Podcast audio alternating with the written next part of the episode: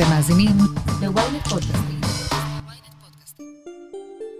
הפרצות בגדר ההפרדה קיימות כבר שנים. אז למה חיכינו לגל הטרור הנוכחי כדי להתעורר? אני רון טוביה, וזאת הכותרת. ישראל הפכה להיות חברה שחיה בפחד שהיא צריכה תמיד לבצר את עצמה בחומות, וזה יוצר מחסום פסיכולוגי גם ללוחמים לאורך 4, 5, 6 חודשים של תעסוקה אה, מבצעית, ובטח מסמל פחד בתוך חברה שמבצרת את עצמה ומקיפה את עצמה אה, ללא דעת בחומות ובגדרות. אנחנו כבר שנים חיים במצב הזה. איפה שנגמרת המדינה, מצפון, דרום, מזרח ומערב, יש גדר.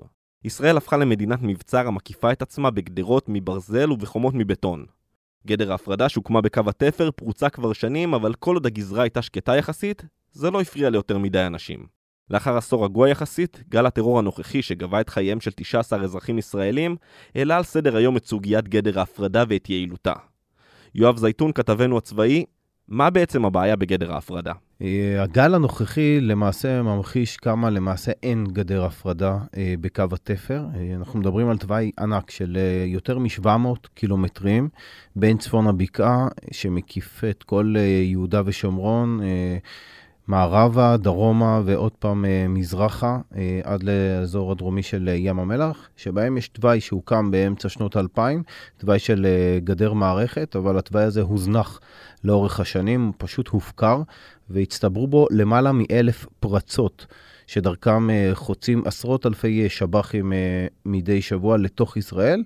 אה, רובם ככולם לטובת עבודה, כדי להתפרנס, אין להם אישורים, אבל התופעה הזו התמסדה כל כך לאורך השנים, שהרבה פועלים פלסטינים, אלפים אפילו, שכן יש להם היתרים, העדיפו לחצות דרך אותן פרצות וכך אה, מדי כמה שנים אנחנו אה, מקבלים תזכורת מאוד כואבת, אה, קטלנית, רצחנית, לסיכון שקיים בתופעה הזו.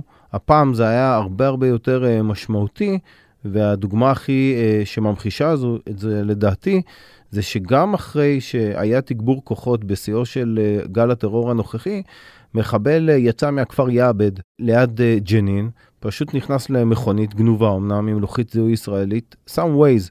במרכאות, אולי אפילו שלא במרכאות, לבני ברק, ונסע ישירות ללא מסיעי שב"חים אה, דרך הפרצות עד ללב גוש דן, אה, וביצע שם את הפיגוע הקטלני, וגם לאחר אה, מכן היה פיגוע נוסף בשבוע שעבר, שגם שם ניצלו מחבלים את הפרצות האלה, ובסמוך למחסום רנטיס, חצו את הגדר, עלו על רכב של מסיע שב"חים ונכנסו לאלעד. כדי אה, לרצוח שם שלושה ישראלים בצאת יום העצמאות. וכשיואב אומר פרצות בגדר, אל תדמיינו חורים קטנים שמשתחלים דרכם בחיפוף. הכוונה לפרצות בסדר גודל שיכולות לעבור דרכן מכוניות. אבל אף אחד לא רצה להתעסק עם כאב הראש הזה. לא בממשלות ישראל לדורותיהן, ולא בצבא. זה אולי הדבר היחיד שעליו הייתה הסכמה אה, קולוסלית מכל הצדדים, אה, בין אם בעצימת עיניים, בין אם באופן אה, חצי אה, רשמי, אה, ואני אסביר. גם בימין לא אהבו ולא רצו את הגדר הזו. לאחר האינתיפאדה השנייה, מאחר והיא סימלה גבול עתידי פוטנציאלי שיכול להיות בין ישראל לבין המדינה הפלסטינית, אם וכאשר יהיה הסדר אה, קבע. ולכן גם בימין לאורך השנים, ממשלות הימין התנגדו לגדר הזו, גם מתנחלים ראו בה מעין אה, סימון עתידי כלשהו, אולי אפילו את קווי אה, 67, אה, ולכן הייתה התנגדות מימין, וגם בשמאל. אה, בשמאל תמיד אמרו שגדר כזו, בטח אם היא חומה, גם מסמלת אה, את הכיבוש. אבל גם אה, נישול אדמות, הפרדה בין חקלאים פלסטינים לשטחים אה, שהם אה, מאבדים. הפיגוע האחרון יצא משטח איו"ש, יצא דרך התפר, זאת אחריות שלנו, זה, זה דבר שלא היה צריך לקרות. והמשימה שלנו, וחלק מהמשימה נמצאת על הכתפיים שלכם, היא למנוע אירועים מהסוג הזה. אבל גם בצה"ל העדיפו לעצום עין, אה, מאחר וזה אפשר להם, השקט היחסי אה, שנוצר, אולי האשליה לשקט הזו שנוצרה בעשור האחרון של קניית הזמן, קניית השקט, אפשרה לצה"ל לצמצם עד מאוד את אה, אוגדת איו"ש לכמות קטנה יחסית, אולי שיא שלילי בכמות הגדודים, גדודי הבט"ש שפרוסים בחטיבות המרחביות, כמדומני 13 גדודים בלבד. כדי שהצבא הסדיר יתמקד יותר בהכנות למלחמה, יתאמן הרבה יותר, גם כוחות החי"ר, השריון, התותחנים, ולכן uh, צומצם הסד"כ. אני אתן דוגמה נגיד לחתמ"ר uh, ג'נין, חטיבה מרחבית uh, מנשה, אחרי האינתיפאדה השנייה, היו שם שלושה ארבעה גדודים קבועים שיפתחו את הגזרה הענקית הזאת, כ-130 קילומטרים של גזרה בצפון השומרון. היום יש שם גדוד וחצי במקרה הטוב, או לפחות עד להסלמה הנוכחית, היו שם גדוד וחצי, הם תוגברו כמובן בעקבות uh, הגל הנוכחי, אבל אנחנו מדברים על uh, צמצומי סד"כ שלא זכורים באוגדת uh, איו"ש, אז זה היה נוח גם uh, לצה"ל, אחרי שהזכרנו את שני הצדדים הפוליטיים, וגם לדרג הביטחוני-מדיני, שר הביטחון, ראש ממשלה, מבחינתם זה היה בסדר, כי זה היה מעין שלום כלכלי. אנחנו עוצמים מים מעשרות אלפי הפלסטינים שנכנסים בצורה לא חוקית לתוך ישראל, להרוויח 6,000-8,000 שקל בחודש, בעיקר בעבודות בנייה, והם בתמורה לא יעסקו בטרור. זה עבד במשך עשר שנים, אה, והמחיר שישראל מבחינתה הייתה צריכה לשלם, שזה פעם בשנה, שנתיים, מחבל שיוצא בפרצות האלה ומפגע, הורג אזרח אחד או שניים, זה מחיר שאפשר לשלם, ובכך לקנות, ממש לרכוש עוד שנה, עוד שנתיים של שקט, עד שזה יצטבר לכמעט עשור של אה, שקט, אבל בחודש וחצי האחרון התפוצץ אה, לכדי הרוגים רבים, הרבה יותר מאשר הצטברויות פיגועים בעבר. אז להעלים עין מהפרצות זאת בעיה אחת. אבל לתקן אותן זאת בעיה אחרת. נכון, לפני חודש, לאחר הפיגוע בדיזינגוף, אושרה תוכנית שר הביטחון גנץ להקמת מכשול באזור ג'נין בעלות 360 מיליון שקל. אבל מדובר ב-40 קילומטר מתוך 700 קילומטר של גדר. אם נשים בצד את ההיתכנות הפוליטית לאישור הקמת הגדר לאורך כל קו התפר, להקים מכשול חדש זו השקעה של מיליארדי שקלים. אנחנו מדברים על uh, 10 מיליון שקלים לקילומטר אחד, uh, אמרנו בהתחלה, יש 700 קילומטרים של uh, קו תפר סביב יהודה ושומרון. 10 מיליון שקלים לקילומטר אחד. שזה מכשול עם חומה גבוהה של 9 מטרים, סנסורים, מערכת איסוף מתקדמת, מכ"מים, תצפיות, בדיוק כמו שעשו אה, בגבול עזה. עכשיו, אני שואל גורמים בכירים בדרג המדיני-ביטחוני סביב אה, גנץ, אני מניח שבגישה הזו היו שותפים גם שרי ביטחון קודמים, בטח ראש הממשלה. והם אומרים, תשמע, בסוף זה סדר עדיפות. אין לנו מיליארדים להשקיע גם בגדר שהושקעה והוקמה בגבול אה, מצרים, 220 קילומטרים מכרם שלום, גבול עזה, עד לאילת, פרויקט אדיר של מיליארדים שעצר את המסתננים האפריקאים מסיני. אין לנו כסף להשקיע גם בגבול עזה, במכשול התת-קרקעי נגד מנהרות ובמכשול העלי שהוקם, עוד פרויקט של 4 מיליארד שקלים. ורק לאחרונה אישרה הממשלה את מה שהיא שמה במקום הראשון מבחינתה, מבחינת מכשול, זה גבול לבנון מול האויב מספר 1, חיזבאללה. סכום של אה, כ-300-400 מיליון אה, שקלים, כדי לבצר חלק מהאזורים המאוימים, לא להקים גדר או מכשול חדש לגמרי מול אה, גדודי הפלישה של חיזבאללה, אבל לבצר אזורים מאוימים, יותר כאלה שקרובים ליישובים בגבול הצפון. סדר העדיפות ברור, הוא קודם כל לצפון בכל מה שקשור להקמת מכשול, ולכן הסתפקו בשלב הזה, אני מניח שגם בהמשך, ב-40 קילומטרים בלבד ליהודה ושומרון, בעיקר באזור ג'נין. פרויקט אה, שיצא כבר לדרך, אבל הסיום שלו יהיה סביב אה, סוף השנה הנוכחית. אז יואב, בוא נעשה סדר רגע במצב הגדרות שמקיפות אותנו. בוא נתחיל מרצועת עזה.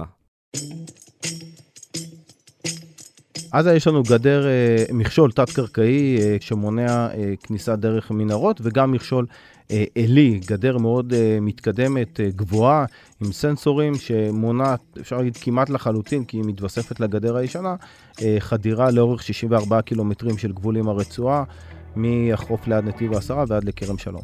מה עם סיני? סיני גדר של גבוהה מאוד, 12 אה, מטרים גובה. עם uh, מכשולי uh, ברזל מאוד מאוד חזקים. היא מונעת, היא יצרה, בלמה לגמרי את המסתננים, אבל היא לא מנעה ולא מונעת גם בימים אלה את הברחות הסמים, למרות שגם הם צומצמו לאחרונה, לא בזכות הגדר, אלא בזכות פעילויות אחרות, מבצעיות בעיקר, שצה"ל והמשטרה עשו שם.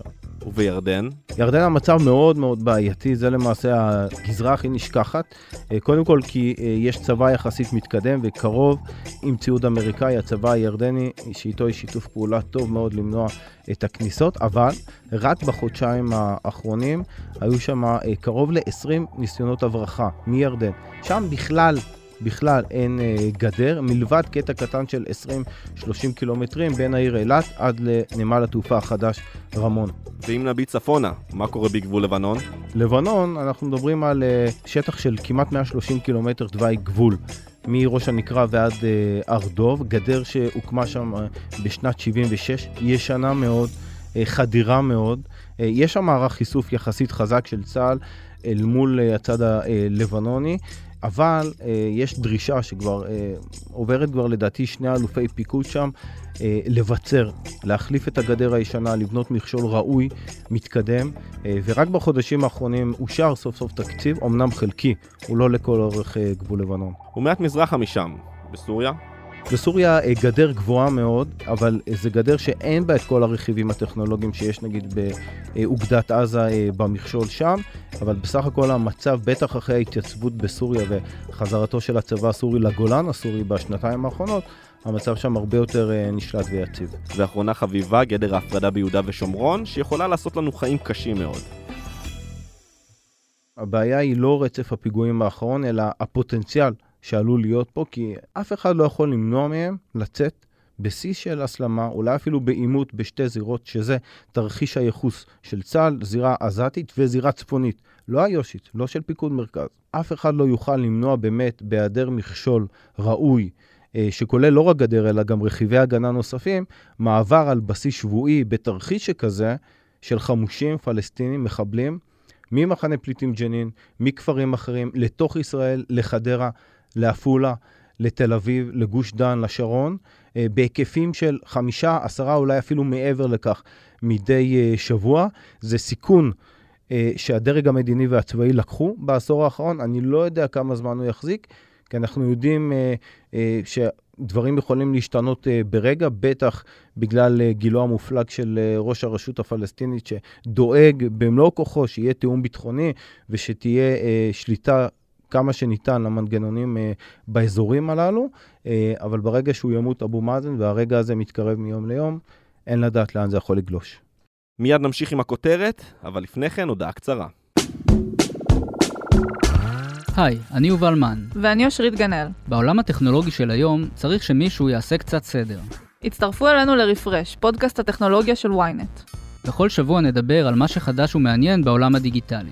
רשתות חברתיות, גאדג'טים, המצאות חדשות, וגם הפוליטיקה של חברות הענק. חפשו רפרש בוויינט או באפליקציית הפודקאסטים שלכם. מדינת ישראל מוקפת בכ-1100 קילומטר של גדר ומכשולים. למעשה אין עוד מדינה בעולם שהקיפה את עצמה כפי שעשתה ישראל. אלוף משנה במילואים דוקטור שאול אריאלי, מומחה לסכסוך הישראלי-פלסטיני, איך למעשה נוצרו הגבולות ובעקבותיהן הגדרות שמקיפות אותנו?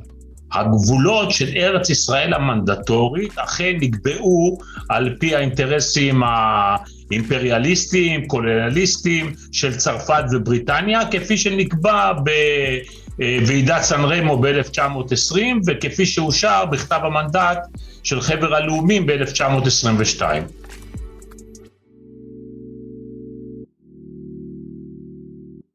אבל הקו הירוק, גם בעזה וגם בגדה, הוא בעצם קווי שביתת הנשק בין ישראל לבין מצרים וירדן בסיומה של מלחמת העצמאות בפברואר ובאפריל 1949. המכשול שנבנה גם בעזה וגם בגדה המערבית הוא היה בעצם תוצר של חשיבה מדינית כדי למנוע מעבר לא מבוקר של אה, פלסטינים גם בנושא טרור, גם בנושא של אה, עבירות פליליות וכמובן גם בנושא של ה... בהיבטים הכלכליים. ולכן ב-1994 בנו את גדר מסביב לרצועה על הקו הירוק. הגדר בגדה המערבית הוקמה בגלל האינתיפאדה השנייה, גלי הטרור ששטפו את ישראל החל משנת 2000, ובהחלטת הממשלה הראשונה ביוני 2002 ממשלת שרון החליטה להקים מכשול פיזי בגדה המערבית כדי להתמודד עם התופעה הזאת. אריאלי עמד בראש המינהלת להסכם הביניים בגדה המערבית, והיה ממסרטטי תוואי קו התפר הזמני, מה שאנחנו מכירים כשטחי ABC. הקו הזמני הזה הפך לקבוע בעקבות קריסת שיחות השלום, ונוצר מצב כלאיים שבו ישראל והפלסטינים כבולים זה בזה. קשה מאוד לדבר על גבולות כשאתה מדבר על A ו-B, כי אנחנו מדברים על הסכם ביניים, ואנחנו מדברים בעיקר על העברת סמכויות מישראל לידי הרשות הפלסטינית אה, בשטחי A אה, ו-B, וזה לא ממש עונה להגדרה של אה, גבול. הנקודה המרכזית היא שעל פי הסכם אוסלו, ישראל הייתה צריכה להמשיך ולהעביר בשלוש פעימות את שטח C למעמד של שטח A ו-B, למעט אותם נושאים שנקבעו להיות במשא ומתן על הסדר הקבע, ובעיקר ההתנחלויות, בסיסים צבאיים וכמובן ירושלים. הנקודה היא שהתהליך הזה לא המשיך ונוצר מצב בעייתי ששטחי A ו-B הם חסרי כל רציפות, אנחנו מדברים על 169 איים כאלה שמחורצים על ידי אזורי C שבשליטת ישראל, ולכן היכולת באמת אה, ליצור איזושהי רציפות פלסטינית מצד אחד, או איזשהו ליצור קו גבול אה, ישראלי, גם אם זמני, רצוף, היא מאוד מאוד בעייתית, שלא להגיד אה, בלתי אפשרית מבחינה כלכלית ומבחינה ביטחונית. בעבר היה ניסיון של ראשי הממשלה אהוד ברק בוועידת קמפ דיוויד 2000 ובטאבה 2001, ואהוד אולמרט באנפוליס 2008, לקבוע את גבולות הקבע דרך משא ומתן עם הפלסטינים. כידוע, הניסיונות לא צלחו. לעומתם, אריאל שרון בתקופתו לא האמין במשא ומתן עם הפלסטינים ולא חיפש גבול מדיני. והוא ניסה לקבוע איזשהו גבול זמני שמאחוריו יהיה אפשר להתכנס. זאת אומרת, התוכנית שלו הייתה לבנות את הגדר מסביב לגושים המרכזיים ולפנות בהדרגה את כל היישובים וההתנחלויות הקטנות. אבל הוא היה לו ברור לגמרי שללא הסכם עם הפלסטינים, לגבול הזה אין אה, הכרה או מעמד של אה, אה, גבול בינלאומי.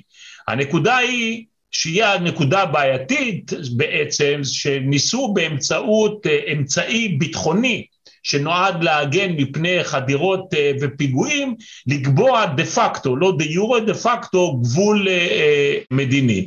והדבר הזה לא כל כך מתיישב, לא עם המשפט הבינלאומי ולא עם המציאות בשטח. השאלה המרכזית שעולה בדיון על קו התפר, האם הקמה של מכשול לא תקבע עובדות בשטח ותסמן את קו הגבול בכל הסכם עתידי? אם שואלים את אריאלי, החוששים והמתנגדים לא צריכים לחשוש. לפחות חלקית. קודם כל, ישראל התחייבה לאמריקאים במכתב ששלח שרון ב-2004 לנשיא בוש, שהגדר אין ולא תשפיע על קביעת אה, קו גבול הקבע בין ישראל לפלסטין.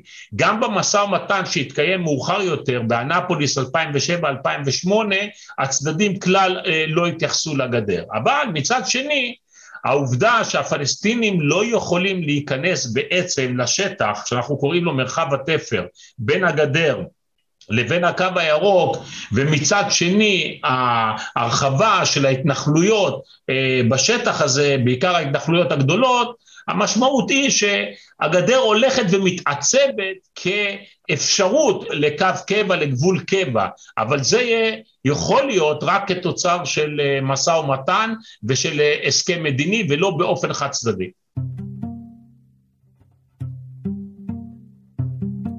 אנחנו ראינו שלא פעם ולא פעמיים, אפשר להגיד uh, הרבה פעמים, התוואי של הגדר לא נקבע משיקולים ביטחוניים, אלא להפך, הוא נקבע משיקולים שזרים לביטחון.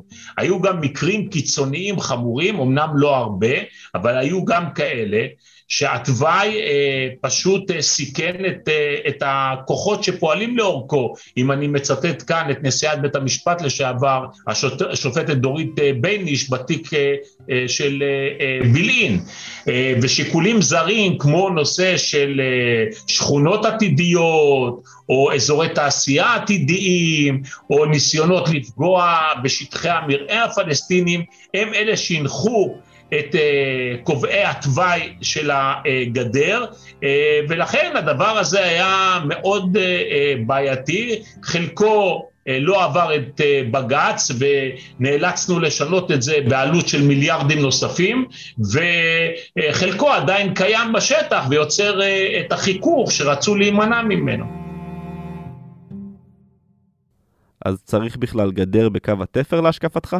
ללא ספק אנחנו צריכים מכשול. בכל תרחיש, בגלל הפערים הכלכליים בין ישראל לבין השטחים, בגלל הנושא של הטרור, משני הצדדים דרך אגב, וגם בגלל הנושא של הזליגה הדמוגרפית, ישראל צריכה בכל תרחיש מדיני ביטחוני מכשול, אשר יבטיח שהתנועות שמתבצעות בין שני החלקים הן אה, תנועות מבוקרות באמצעות אה, מעברים אה, לסוגיהם השונים. לכן לא מומלץ לוותר על הגדר, צריך לקיים אותה, אבל צריך לקיים אותה באופן כזה שהיא נשמרת והיא מאפשרת תנועה סבירה של משאיות, אה, סחורות, אה, כלי רכב, עובדים וכן הלאה. ולצערי אנחנו לא במצב הזה. שאול אריאלי, תודה רבה לך. תודה רבה, להתראות.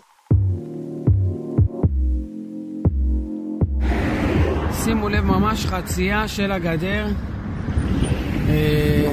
הבוקר ממש, שעות אחרי הפיגוע, שימו לב, מספר פועלים שמגיעים לכאן, חוצים את הגדר, יואב, קח אותנו ליום רגיל בסיור על הגדר בקו התפר. מה קורה שם מבחינת אבטחה? מה שקורה שם מוגדר על ידי אנשים שאני מדבר איתם בתוך צה"ל כמעט כמשימה לא מוסרית, אפילו בלתי אפשרית.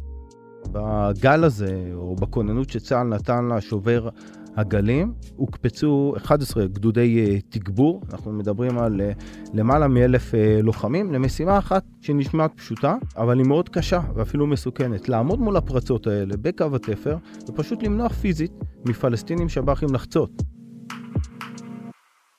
אתה יודע איך זה חיילים, בטח במשימה כל כך uh, סיזיפית, ביום הראשון הם דרוכים, ביום השני גם דרוכים, אבל אחרי כמה ימים, בטח שזה מתבצע על כיסאות פלסטיק כל כמה מאות מטרים שני חיילים עומדים שם במשך 8 עד 12 שעות משמרת. בוודאי שהדריכות שלהם יורדת עם הזמן, והפלסטינים מבינים את זה, מפעילים אפילו רחפנים כדי לזהות מתי חיילים פחות ערניים, מתי הם עוזבים את העמדה שלהם, מתחלפים מנקודה לנקודה. כך לאורך עשרות רבות, אולי אפילו מאות אה, קילומטרים, ופשוט עדיין מכניסים שב"חים. זה מאות רבות של אה, שב"חים, של פלסטינים, ובמקרים בודדים ראינו שזה גם אה, מפגעים, כפי שהיה בפיגוע באלעד. עכשיו, בצבא מבינים את זה, והם מאוד מוטרדים מכך שבניסיון לפתור בעיה אחת, מייצרים סכנה אחרת. וזה להפוך את אותם חיילים שעכשיו נמצאים שם בעמדות זרוקים בשטח, זה אפילו לא עמדות מוגנות, עם מיגון מאוד מינימלי, אה, להפוך אותם למטרות נייחות.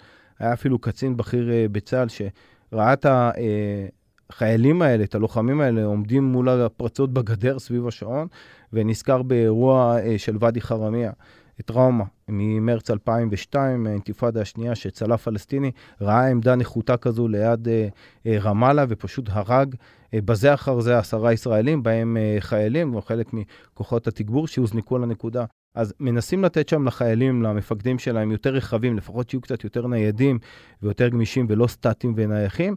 אה, דרך נוספת שמנסים אה, לפתור את זה, זה באמצעות מערבים. ראיתי בעצמי אה, חיילים שעומדים במקום בנקודות הסטטיות, הם פשוט ניצבים על מבטרים בקרבת הפרצות בגדר, ואז אם פלסטינים מתקרבים, הם מתחילים בנוהל מעצר חשוד. היו 16 מקרים שכאמור, אחד מהם הסתיים בהריגה של משחית גדר פלסטיני השבוע. אבל יתר המקרים הסתיימו בירי ברגליים, וזה גם משהו שנראה כמו שינוי בהוראות הפתיחה באש, אך תפיסת ההגנה החדשה, המלאה, עדיין מתגבשת בצה"ל, וזה כאב ראש מאוד מאוד גדול למפקדים, כי כולם יודעים אה, שאי אפשר להשאיר ככה את החיילים, מאות חיילים, גם אם זה מילואימניקים שיחליפו אותם או בין אם לא, אה, לאורך אה, תקופה ארוכה. יואב, יש את הביטוי שאומר ששכנות טובה מתחילה בגדר טובה, אבל אם נסתכל רגע מסביב, נראה שאנחנו רק מקיפים את עצמנו בגדרות ובחומות, ובעצם הופכים את עצמנו למבצר.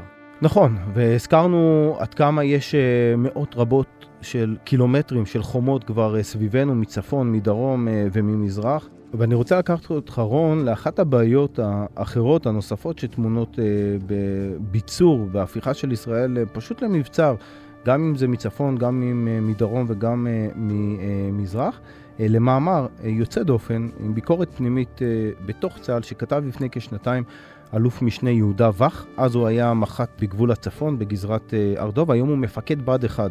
זאת אומרת, הוא אה, מכשיר את דור העתיד אה, של מפקדי אה, צה"ל, והוא כותב כך במאמר הפנימי: גדר היא מעצם מהותה מקום של עימות. בניגוד לגבול היכול להיות מקום פתוח, שקט ומאפשר, הרי שכל מטרת הגדר היא ליצור סגירות, נוכחות מסיבית של גדרות, כמו הנוכחות הקיימת כיום בכל גבולות ישראל, היא למעשה מערך של ביצורים. הביצור יוצר למעשה סוג של מצור עצמי, ויש לו השפעות נרחבות מעבר להשפעות צבאיות ביטחוניות. ביצור נחשב עוד מהעת העתיקה חולשה, והשימוש בו נעשה מתוך פחד. למעשה אומר אלוף משנה וך שישראל הפכה להיות חברה שחיה בפחד שהיא צריכה תמיד לבצר את עצמה בחומות. היום יש חומות בתוך קיבוצים בעוטף עזה.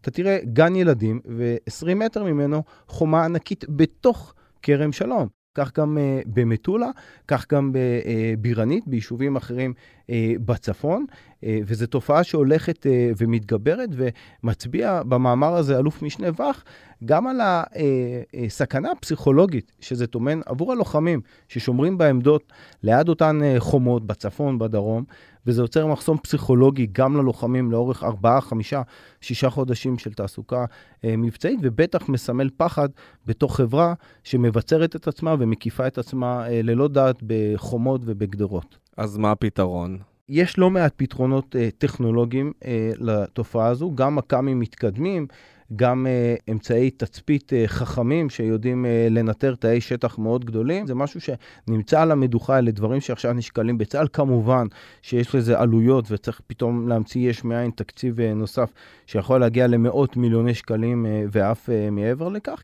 זה ידרוש כנראה יותר uh, כוחות גם, יותר uh, סד"כ, אבל זה בהחלט כאב ראש, ואתה יודע מה? אולי אם יגיע שקט פתאום, אה, או תקופה של שקט, וגל הטרור הזה ייעצר וייפסקו הפיגועים, ושוב פעם אה, במערכת הביטחון או בצה"ל ישתבללו לתוך התפיסה הישנה של עוד שנה, עוד שנתיים של שקט עד לגל הבא באמצעות מחבלים שחצו ככה דרך קו התפר הפרוץ, אולי זה הדבר הרע יותר, כי אז לא אה, תהיה הזדמנות ממשית באמת אה, למצוא לזה אה, פתרון. כאמור, כעת זה על המדוכה בצמרת צה"ל, אבל uh, יהיה לזה תג מחיר מאוד גבוה. נקווה שנפסיק לשבת על הגדר רגל פה רגל שם.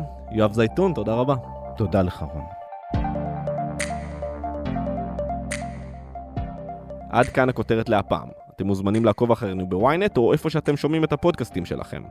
אם זה קורה באפל או בספוטיפיי, אתם מוזמנים גם לדרג אותנו ולהאזין לפרקים נוספים שלנו על המצב הביטחוני. חפשו את חידת סינואר. אל תתביישו לכתוב לנו בקבוצת הפייסבוק שלנו, פודקאסט להמונים, או אצלי בטוויטר, וכמובן, אל תשכחו לשלוח את הפרק לחבר שעדיין לא שמע את הכותרת של היום. את הפרק ערכתי ביחד עם גיא סלם, על הסאונד ניסו עזרן, סיוון חילאי חברה גם היא בצוות הכותרת. אני רון טוביה, ונשתמע בפעם הבאה.